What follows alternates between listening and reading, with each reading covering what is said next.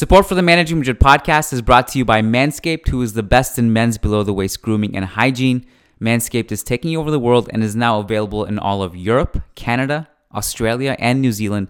Manscaped is trusted by over 2 million men worldwide. Join the movement for all your below the waist grooming needs. You know who Manscaped today? Tony Kroos. 115 touches against Valencia, four key passes, 12 of 13 long balls completed.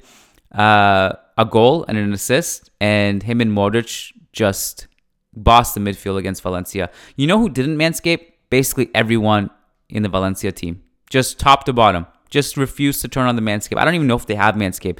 Judging by the way they, they performed, they defended the way they attacked, chances are they didn't manscape at all. By the way, one thing we forgot to mention in all of these manscape recordings, they have an amazing charging stand. Like you can show off your mower loud and proud because this intelligently designed stand is a convenient charging dock powered by USB. So if you're listening to this, go to manscaped.com and use code managing madrid that's one word get 20% off so get 20% off and free shipping with the code managing madrid at manscaped.com that's 20% off with free shipping at manscaped.com and use code managing madrid your balls will thank you Potencia respira un poco. También es cierto que está obligado a ganar si quiere meterse en el top 10 de la liga. El equipo de Javi Gracia. La pelota de Tony Cross para Benzema que está en el vértice del área. Le pegó al arco.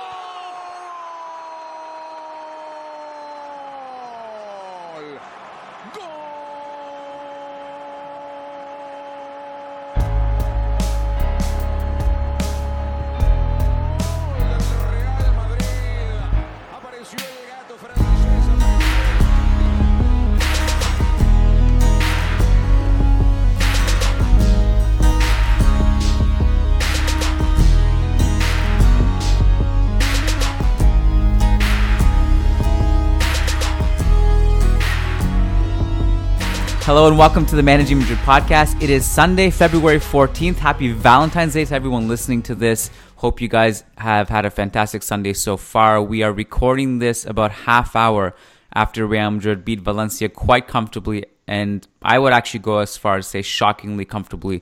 And Valencia really, really made little effort to make it uncomfortable for us. But we'll get into all that. Joining me for a rare early kickoff kind of post game show thing is Euan McTear. Euan, how you doing? Yeah, good. It's weird to talk to you, and there's like sunlight coming in. It's usually it's usually moonlight when we talk after Champions League games or whatever. But yeah, well, that's why I, I you know, re- I reached out to you because it made sense for you to to join on this. These earlier kickoffs make much more sense because you guys you still have a whole day ahead of you in Spain because it's only yeah. it's not even seven o'clock where you are. So, um, figure we would record this and you got you can go and do other things in Spain. Although I don't know what you can do in Spain during lockdown. Are things open? Bars are open, right? But I, yeah, I honestly I yeah. don't know. Changes a lot from day no, to day. Yesterday, the centre of Madrid yesterday felt pretty much like a normal day. You know, um, yeah. Sunny, everybody on the terraces. The only difference is everyone's wearing a mask. But yeah, no, actually, weirdly feels kind of normal in Madrid. So um, yeah, not too bad. So this, speaking of normal, this kind of felt like normal Real Madrid. Mm I guess I don't really know what normal Real Madrid is anymore because it's it hasn't been that exciting. But this kind of felt like a, a more vintage, comfortable Real Madrid performance. Modric and Kroos were great again for the umpteenth time. Kroos was fantastic. Modric was fantastic. Um, and but there are, there's a lot to talk about, right? You know, we can talk about Carvajal's injury, um, the performances of various players, good and bad, mostly good, and also Valencia's kind of structure and some of the X's and O's. So where do you want to start? Because I um I know that I always look forward to your three questions, three answers piece. There's always one or two things in there that I hadn't thought about. Um, so what is kind of the main thing that stood out to you from this game that you feel like needs to be addressed first? Yeah, I guess in, in general terms, like you're saying, it was just weirdly comfortable. If you look at the results Real Madrid have had this season, there's a few games where they where they've won by multiple goals. They've won by maybe two goals, but some of those are a little bit um, misleading because there's been a couple of games where they've scored the second goal in like stoppage time. I think they beat mm. Eibar 3 1, Athletic 3 1 with like stoppage time goals that sort of made the result, made it look more comfortable than it actually was. But in this game, it was, they got the two goals in the first half. So it was, it really was comfortable. At no point did you ever really think that, Valencia were coming back into this. Um, you almost didn't think they would score at all, and they didn't. Um, no, it was it was just surprisingly like comfortable. A good afternoon for everyone involved in Real Madrid, apart from Carvajal, which we'll we'll get to. But I mean, yeah, just a nice sunny Valentine's Day out in, in the training complex of Valdebebas. Ramos was there, looking absolutely chilled. Um, I don't know. I think he was having like an orange mocha frappuccino or something, just you know, giggling away. He's like um, like Zoolander or whatever. But um, everybody just seemed pretty happy. There was no rain. There was no wet towels to throw. It was just um, it was like a nice Real Madrid day out in the park.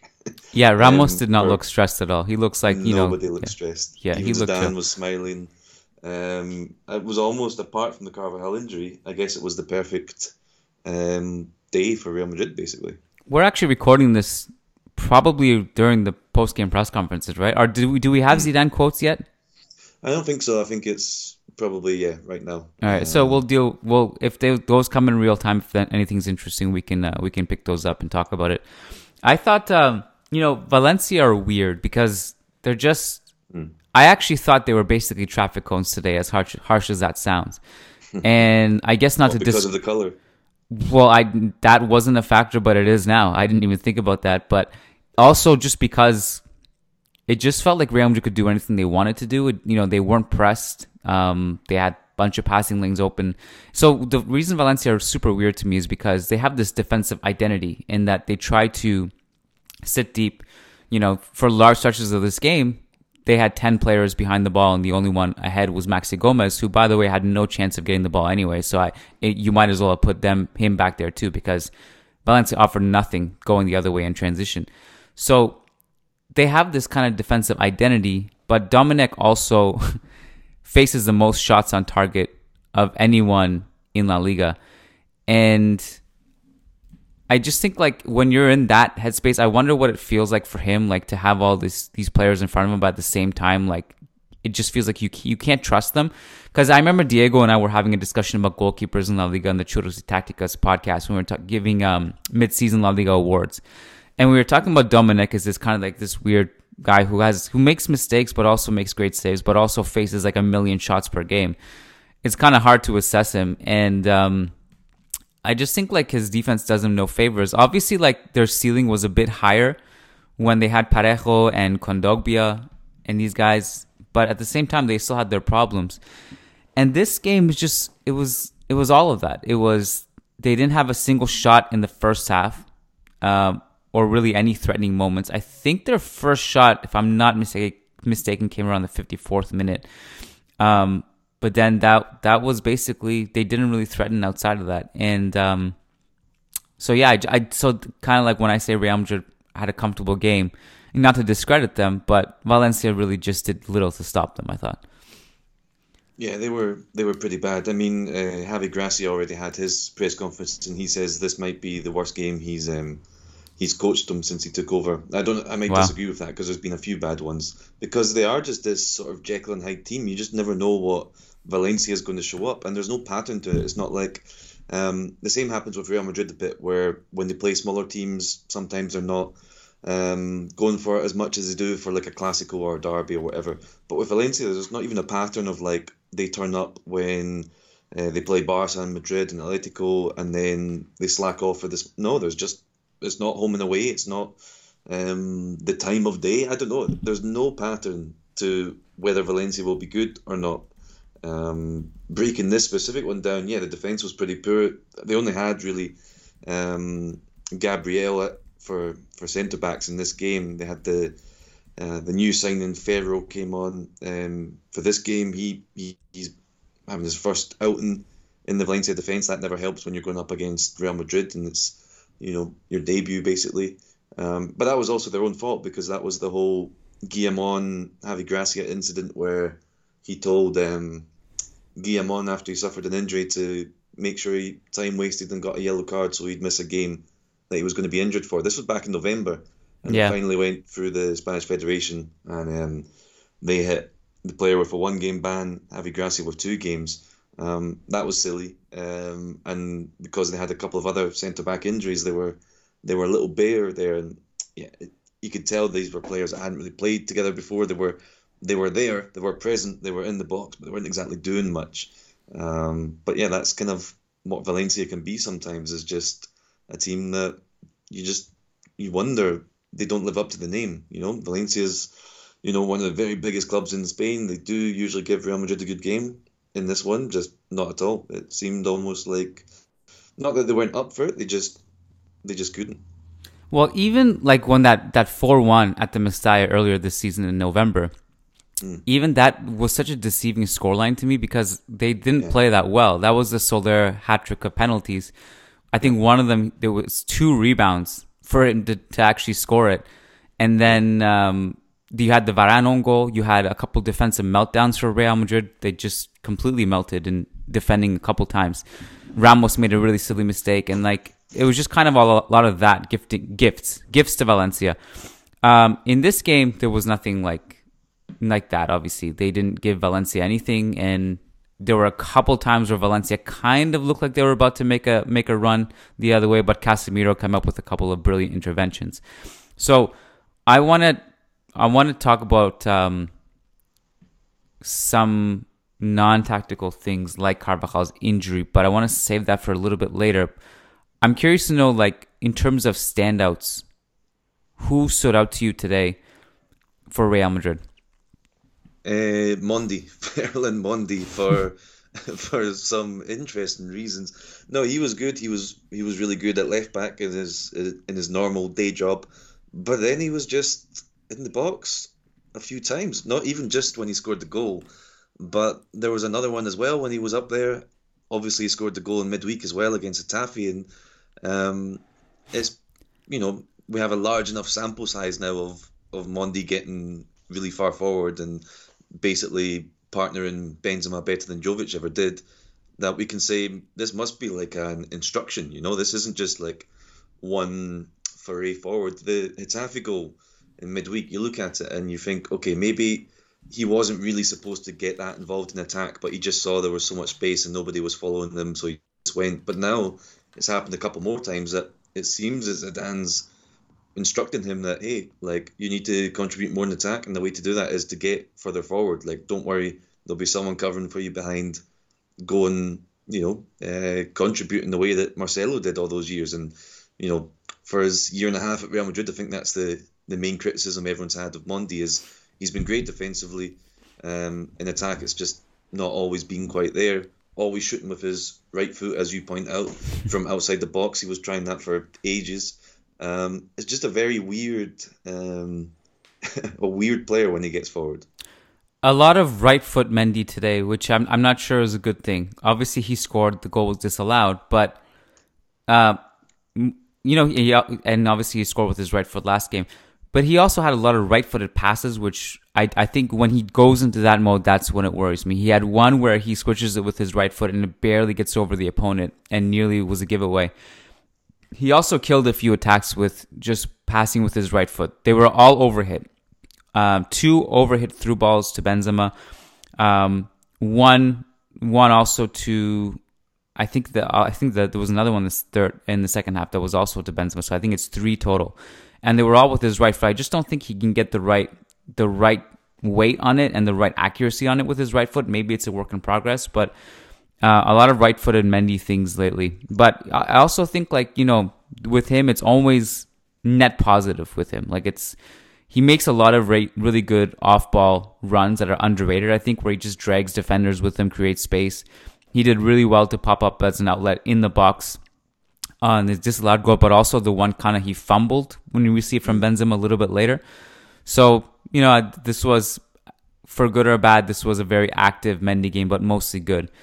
Um, did you feel like, I, I just might as well get, get to this now.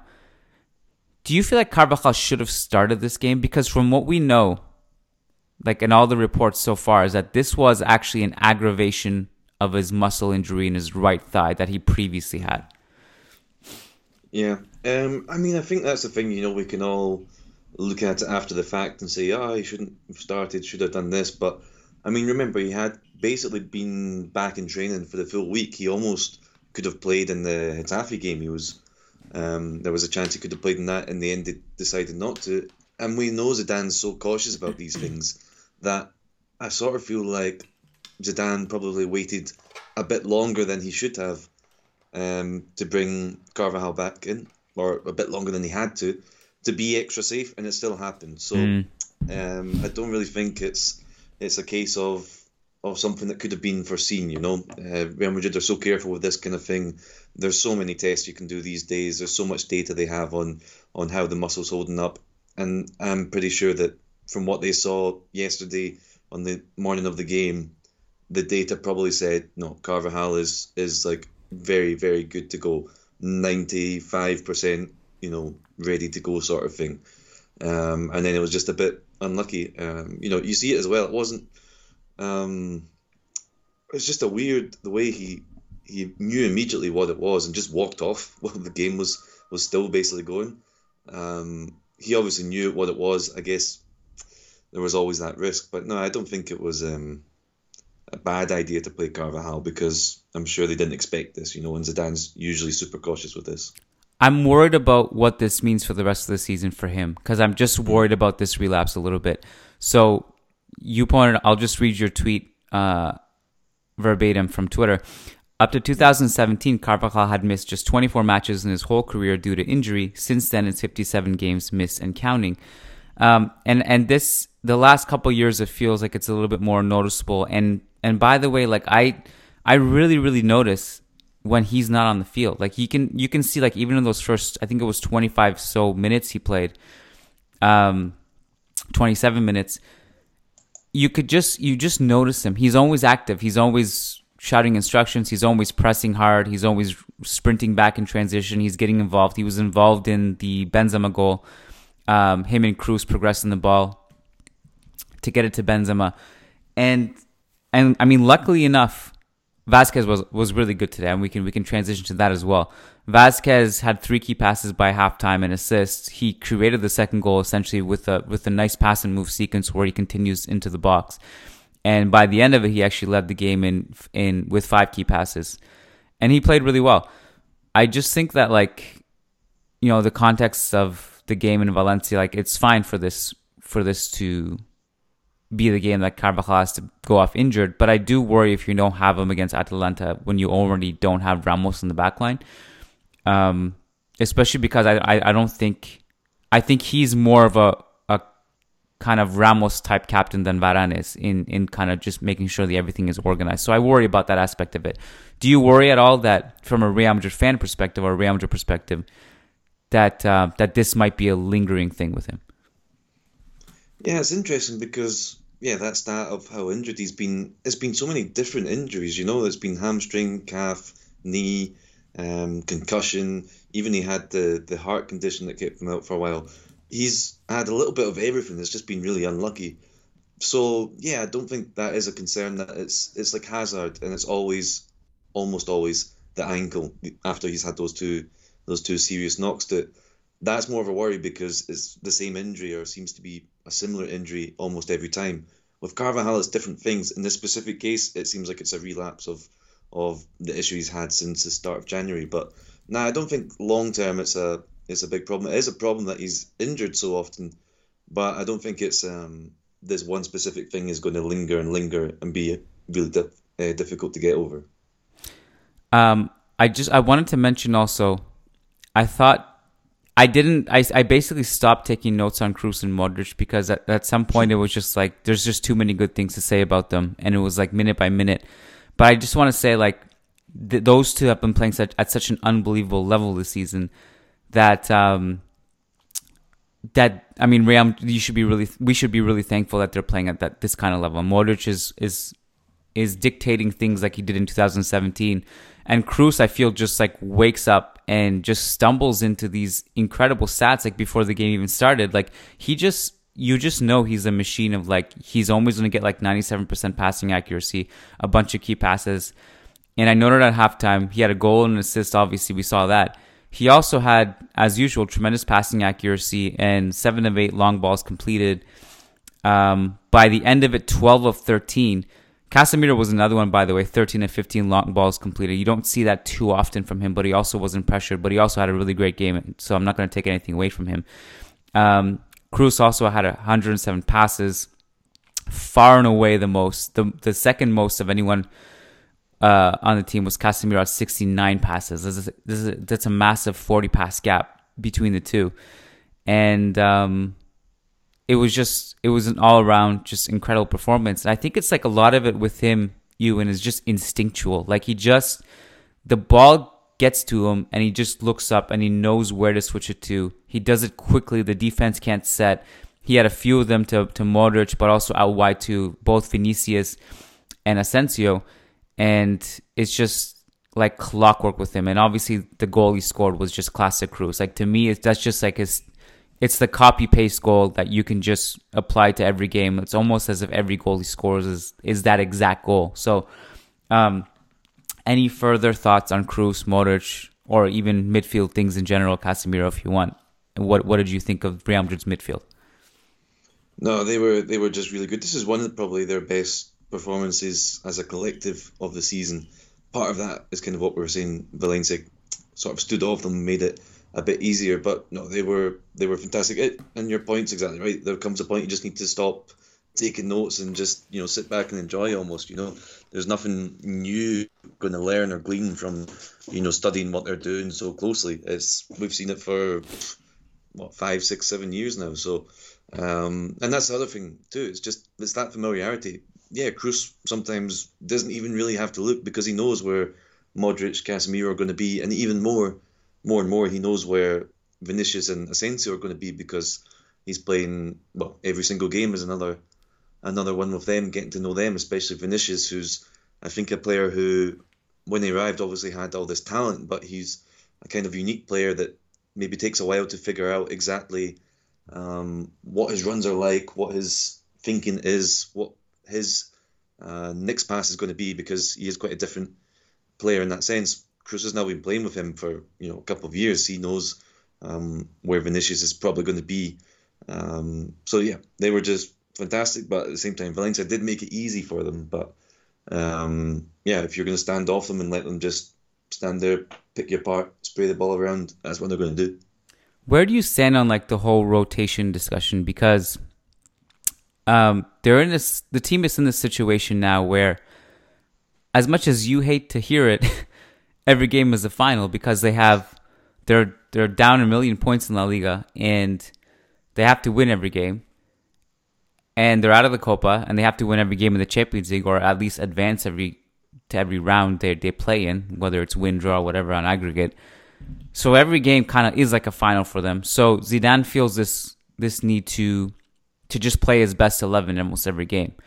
And that's part of the reason why their depth chart has thinned out a little bit with Odegaard leaving and Jovic has left um, for the for at least this season anyway. Odegaard playing right now, by the way. I'm curious to go and watch that game after we're done recording.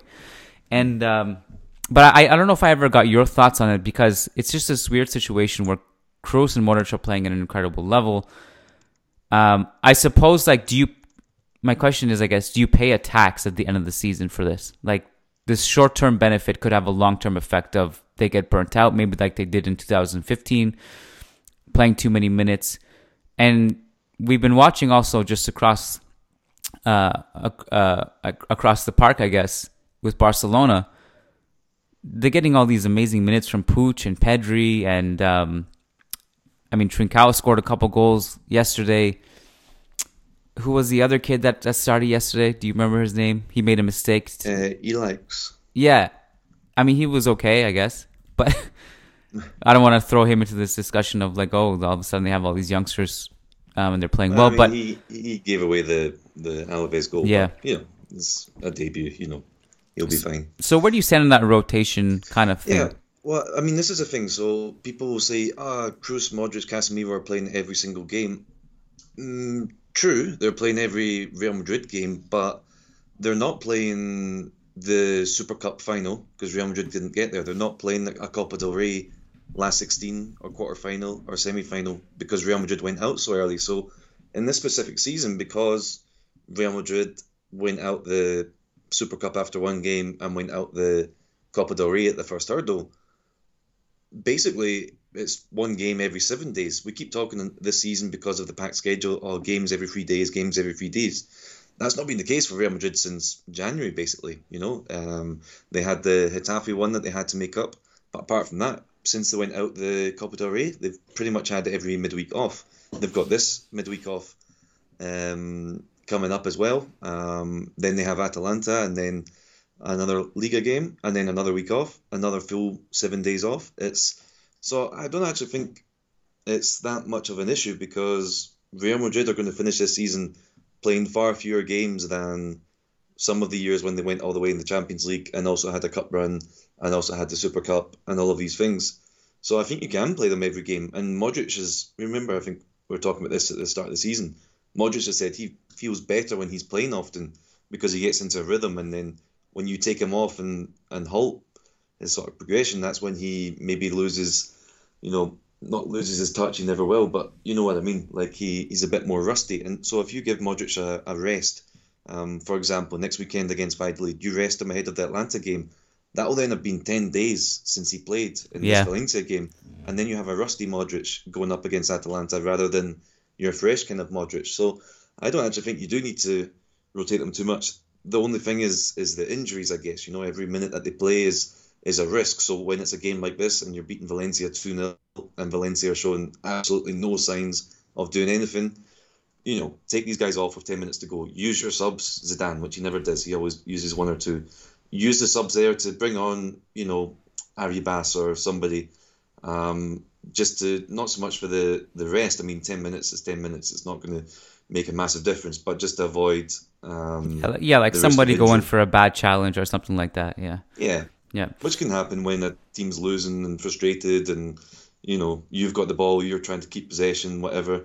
You know, those last 10 minutes of games are uh, the risk of a bad challenge goes up, you know. The last 10 minutes of a game you're winning, it's more likely someone will go in for it than the first 10 minutes of, of a game. So, yeah, you want to avoid those risks. But nah, I don't think the rotation thing's too big an issue because, yeah, basically um, midweeks have been free for the last few weeks and will be for the next few as well. Yeah, and that's uh, those are all important points you make. Like the the schedule being a little bit light right now is what what helps Real Madrid playing as many games as they do. And obviously, the the argument for Benzema playing as much as he does is has always been that he doesn't play international break games. There's one mm-hmm. I think had there's one I think in the end of March is an international break, but um, yeah, that's the only one between now and the end of the season. Right. Which is crazy. Like I was looking at the schedule, I was like, hold on a sec, do we not have any international breaks? I only counted one. I thought I was going crazy, so I'm glad you confirmed it for me. And um, like the thing is, like, so right now we basically have a week in between games, and if you rest Modric, as you, as you pointed out, you're start you're suddenly going sometimes even two weeks between games, and that mm-hmm. that could mess with his rhythm. And he's been vocal in the past that like for me, the best way to stay fit is just to keep playing. It's not it's not resting. Um, I actually I I was I was on the phone a couple days ago with one of his old coaches. I'm working on a story about about him, and he was saying like people don't realize like Modric's drive is is similar to like kind of Ronaldo and Zlatan in that he, he takes yeah. care of him. Like he doesn't. We don't talk about him like that, but he he takes care of himself like those guys do. Like he's he's incredibly fit. So um, you know, Modric may yeah, also be an outlier this, here. There's this almost perception of Modric as being um, gets tired easily, needs a rest from those first few months after the World Cup. But that was different. That was because he went all the way to the final. They played extra time and penalties pretty much every round. Uh, you know, that was different. The Modric of the first half of the 2018-19 season, yeah, he needed rested, needed rotated, but that was because of an extraordinary thing. In these more normal times, which is hilarious to call it normal times, but in these times when you only have a game every week, yeah, he can, like you're saying, he's he's got the he's got the internal machine to to keep up with it. What did you think of? Because uh, the the performances of the attackers maybe Benzema aside, Benzema's his own category at this point, but Asensio and Vinicius have been under the microscope quite a bit because, you know, Real Madrid are getting good production from their central midfielders and not so much from their wingers, although that has changed a little bit with Asensio rounding into form of late. Uh, Vinicius has been kind of hot and cold. What did you think of their performance today? Yeah, I mean, Asensio, I think had a had an overall good game, but the you're going to remember that chance where he was basically through one on one and just couldn't quite control it, and and the ball slipped away to to Jaume. Um, but apart from that, an overall play, I thought Asensio was was good. Uh, Vinicius, um, I mean, yeah, I don't think he had his, his best game in this one, and that's been the case, you know, quite a lot recently. If you if you think about it, it's this is basically the front three right now. Well, Hazard's out, and you know, Asensio seems to more or less, you know, average a, a seven out of ten or something like that. Vinicius can have a ten out of ten game, and then you know, like a two or three out of ten. Um, and it's that inconsistency that I think's the problem because you don't know what you're going to get from. With Asensio, you know he'll do the hard work, he'll track back, he'll complete most of the passes that he should, he'll make the right decisions more or less, and you know he might create a couple of, of good chances um, mm. on a good day. With Vinicius, it's just so much more unpredictable because that's the kind of player he is. You know, he some days he's just he's feeling it. Some days he's got a fullback who he can just get the better of. Some days he doesn't. Yeah, I, I think that's like, to, and to me, the difference between Asensio and Vinicius today was that I don't, you know, I, I don't think they were both that active, but Asensio was slightly more active than Vinicius, and I think the main difference between them today was. I thought Asensio was better at just kind of putting the foot on the pedal and getting getting the, the ball in, in transition a little bit faster than than Vinicius was. He was also a little bit more daring with his with his dribbles and like he tried to take Gayà on. Um, he also had five completed dribbles, which is a good sign. That's a game high.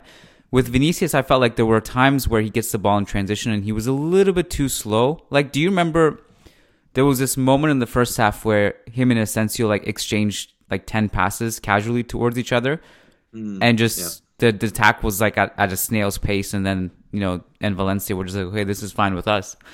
There was another moment where Vinicius gets the ball in transition and slows it down and then gives it to Asensio and then Asensio gets it and dribbles and then f- and then zips it quickly and then tells Vinicius to make a run and then Vinicius sprints and then actually that leads to a really good chance. Um, that was the if I can find it amid all my notes.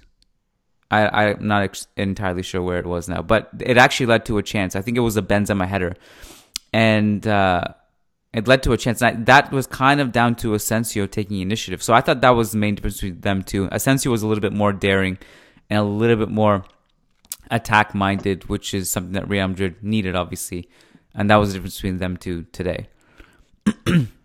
yeah, uh, no, yeah. And, and that's the thing. I think yeah, you're right. Sometimes Vinicius was was quite slow, but when you're analysing that, I guess you need to look at well, what time in the game was it, and what was the score at that time. When it's nil nil, you don't want them to be slow. You want them to be going for it. When you're winning, but it's like a really promising counter attack with a lot of space, you want them to go for it. But there was a couple of times where he kind of slows the play down, but Real Madrid are already winning 2 0. He takes his time, he passes back and that's okay. The worst thing you can do when you have a comfortable two goal lead is is have Vinicius try and drive into the box and, and keep losing possession.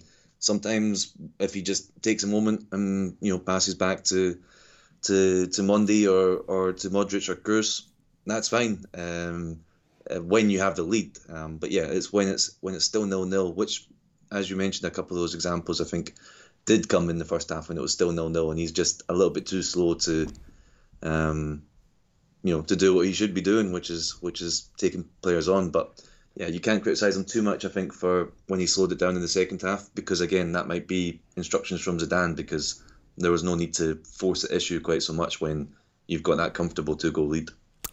I guess we should have a Benzema segment that goes without saying.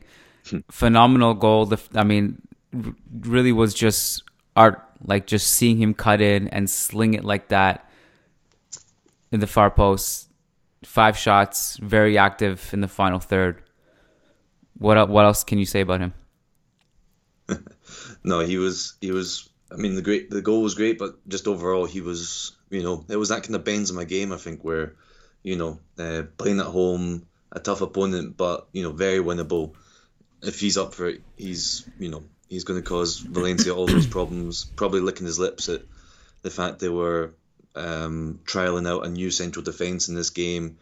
He just bullied people. He yeah, he was he was fantastic, and that goal is, is maybe his best goal of the whole season. To be honest, um, that's his third goal actually outside the box that he's that he scored this season, um, just in La Liga. So, uh, yeah, he's he's kind of adding that to his game because he never, I don't know, like I can't remember another season where he even attempted or scored so many outside the box goals um, as this one. So um, yeah, now people complain about Benzema not being in the penalty area enough. Well, if he's if he's going from outside it, then that's fine.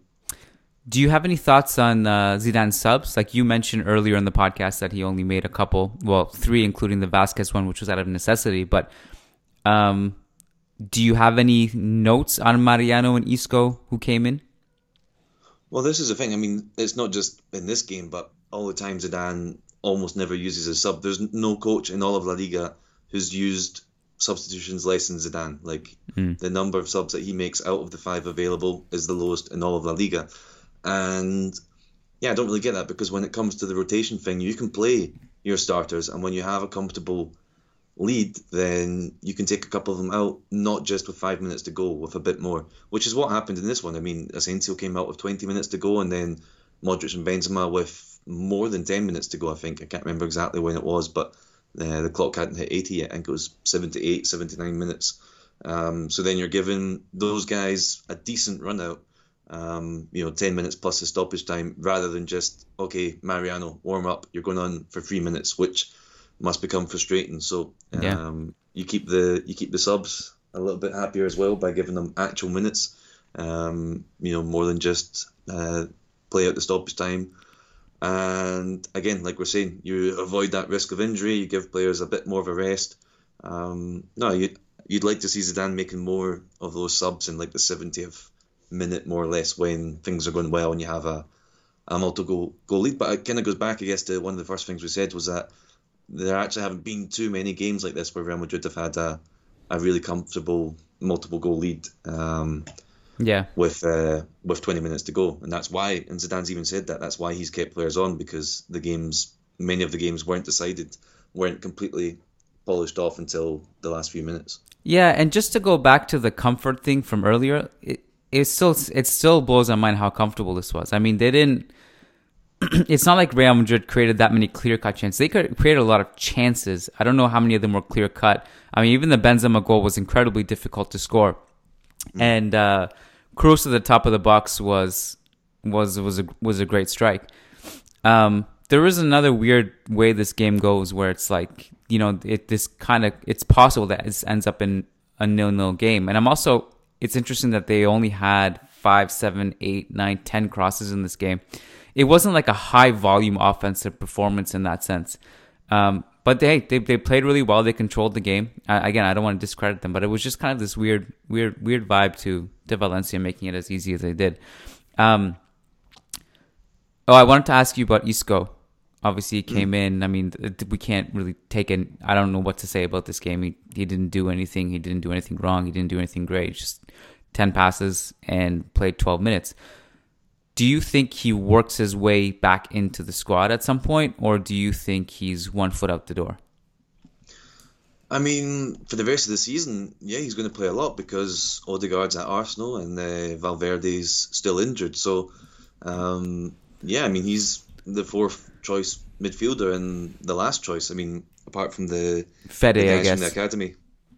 Yeah, that's what I mean. But well, as lo- for as long as as Fede's still injured, yeah. then then Isco's going to be the guy that comes in whenever you do take um, Modric or Kroos off, um, unless unless Zidane's um, given minutes to, to some of the academy guys. So so yeah, I mean Isco is going to have to play till the end of the season. Who knows what happens then in the summer? I mean, I don't know if they will let him go if they don't have a replacement, and if you know there's not that much money to go around, then who's to say they would have a replacement? You you need a certain number of midfielders. Even you know when Odegaard come, comes back as well, you still need a good you know five or six midfielders. Yeah, people get frustrated if they're not the ones earning the minutes, but I mean that's your job is to be a part of the squad. You know, if you're um, not able to be a starter all the time, well, you just gotta you just gotta work harder and, and come on and do your do your thing when you're asked. So, no, I think Isco again, I feel happy for him that he got minutes that was more than just you know two or three minutes um, at the end of the game, or you know two minutes by the time he's tied his hair up in a bun. So he actually got some some decent minutes this time, which you know, good for him. Well, once you get like to end of February slash mid March, and then obviously beyond that, we don't know. Depends on if Real progress in the Champions League or not. But you know, once you throw in those Atalanta games, there's the schedule does get tighter a little bit. And so I'm looking at like that Elche game in between Atleti and Atalanta. Like those, that's that's a game that you also potentially a banana peel, but also one where you'd expect some rest to, to come into play. But I'm not sure because um, they play Elche two days before Atalanta which almost seems like a mm, scheduling nah. error. They, mu- I'm sure that I guess they'll probably nah, move that to a day prior, probably. So maybe three days. The, I think that's because the kickoff hasn't been um, announced yet for the Elche one. So um, that's like the weekend of the 14th, I think. Right. So. So that'll be on the 13th. 13th, probably. So you said still, it's only three days, but still, yeah. Um, okay, so what did we what did we miss? Any Zidane quotes that came in? Or were you too um, busy to look that up? I, no, I had I a look. He, he, was kind of repeated what he said on Saturday about the injuries, um, which I thought was a semi-interesting comment that he said on Saturday, where he was saying the injuries aren't just bad luck. And I was like, well, that's a bit of a bit of a criticism of the of the medical. Yeah, that seemed like a bit of a shot shot fired. Um, and I mean, it's true. I mean, over the last few seasons, Real Madrid have had so many injuries. I feel like it's even new um, it's not something from this season. It's you know there's been so many injuries over the past few years, um, and and lots of muscle. I mean, what happened to Hazard? You can't. Um, the first time where you know it's a contact injury in his ankle, things like that. I mean, that happens. That's bad luck. But these muscle injuries that are just um, always cropping up, these you know non-contact injuries, and if you look at the players who are out just now, almost all of them are out with something like that. Um, almost nobody went out with a um, with a contact injury, and the injury list is just crazy. So yeah, shots fired by Zidane um, at the medical team, and I don't. We'll see what happens with that if they if they change anything. But um, I mean, that's that's been a topic at Real Madrid for a long time. Coaches have always been yeah. You know, arguing with doctors, firing doctors. Even with Pintus and Olmo, like all everybody, mm. this was this was always been a discussion. Um, okay, so um, I'm tempted to wrap it up here, but as always, I, I, every time I I suggest to wrap it up, somebody usually says, "No, we missed this, we missed that." Did we miss anything today that you feel is important to address? I don't think so. Like we're saying, okay. it was just uh, quite a routine uh, a routine win. So I guess that makes it a routine podcast. routine podcast is the way I like it. So we're at a cool 40 minutes right now. So um, for housekeeping for our listeners, tomorrow we'll be back um, poss- I think on the Patreon Patreon feed for uh, the Real Madrid Femenino game, which is tomorrow. So patreon.com slash managing Madrid if you want access to that, plus a bunch of other content, including at least two two to three bonus episodes per week only on patreon.com slash managing Madrid. Uh, Euan, this was fun, my friend. Thank you for joining the show. Hope you enjoy the rest of your evening in Spain, which sounds nice. But um, yeah, thank you so much, and we'll talk soon. Take care. Cheerio. Before we wrap it up, wanted to give a shout out to our amazing $10 plus patrons. Shout out to all of our amazing patrons. There's so many of you now. Uh, we really appreciate your support. We have a lot of great content coming up for you guys still, and we're just getting started. So thank you to all your support. Thank you to these $10 uh, $10 patrons who get a specific shout out on the podcast. So shout out to Phoenix, Brandon Alvarez, G Wolf 94, S.A. Davisito, Willie Reed, Way Paring, Tyler Simon, Tyler Dixon, Tobias Arroyo Botcher, Tahmid Kalam, Sujai Wani, Sumanchu Singh, uh, Shabaz Sharapov, Sergio Arispe, Santos Rosano, Said Mahad, Sad Omar, Raul Gutierrez, Raga Potluri, Oscar Barrera, Nick Laxo, Nick Ribeiro, Nick Lar, Nathan Hermes, Muxi Thangal, Mowgli, Michael Zinberg, Marin Myrtle, Martin Ridman, Magnus Lext, MJ Diego, Leon Stavronakis, Kunal Tilakar, Kevin Rivera, Karen Scherer, John Fernandez, Jeff Thurston, Jason Fitz, Graham Gerard, Gary Kohut, Frederick Rantakiro, Frederick Sundros, Faisal Hamdan, Eric Rogers, Eloy Enriquez, Daniel Williams, Christian Toft, Christian Acosta, Charles Williams, Brendan Powers, Brandon Stevens, Austin Fiore Erdman, Ashik Bashar, Anthony Lombardi, Anirudh Singh, Alexis Saniceros, Adam Dorsey, Al, Varun, Fabian Moreno, Philip Hammer. Thank you guys so much. Love you all, really do. And until next time, Hala Madrid.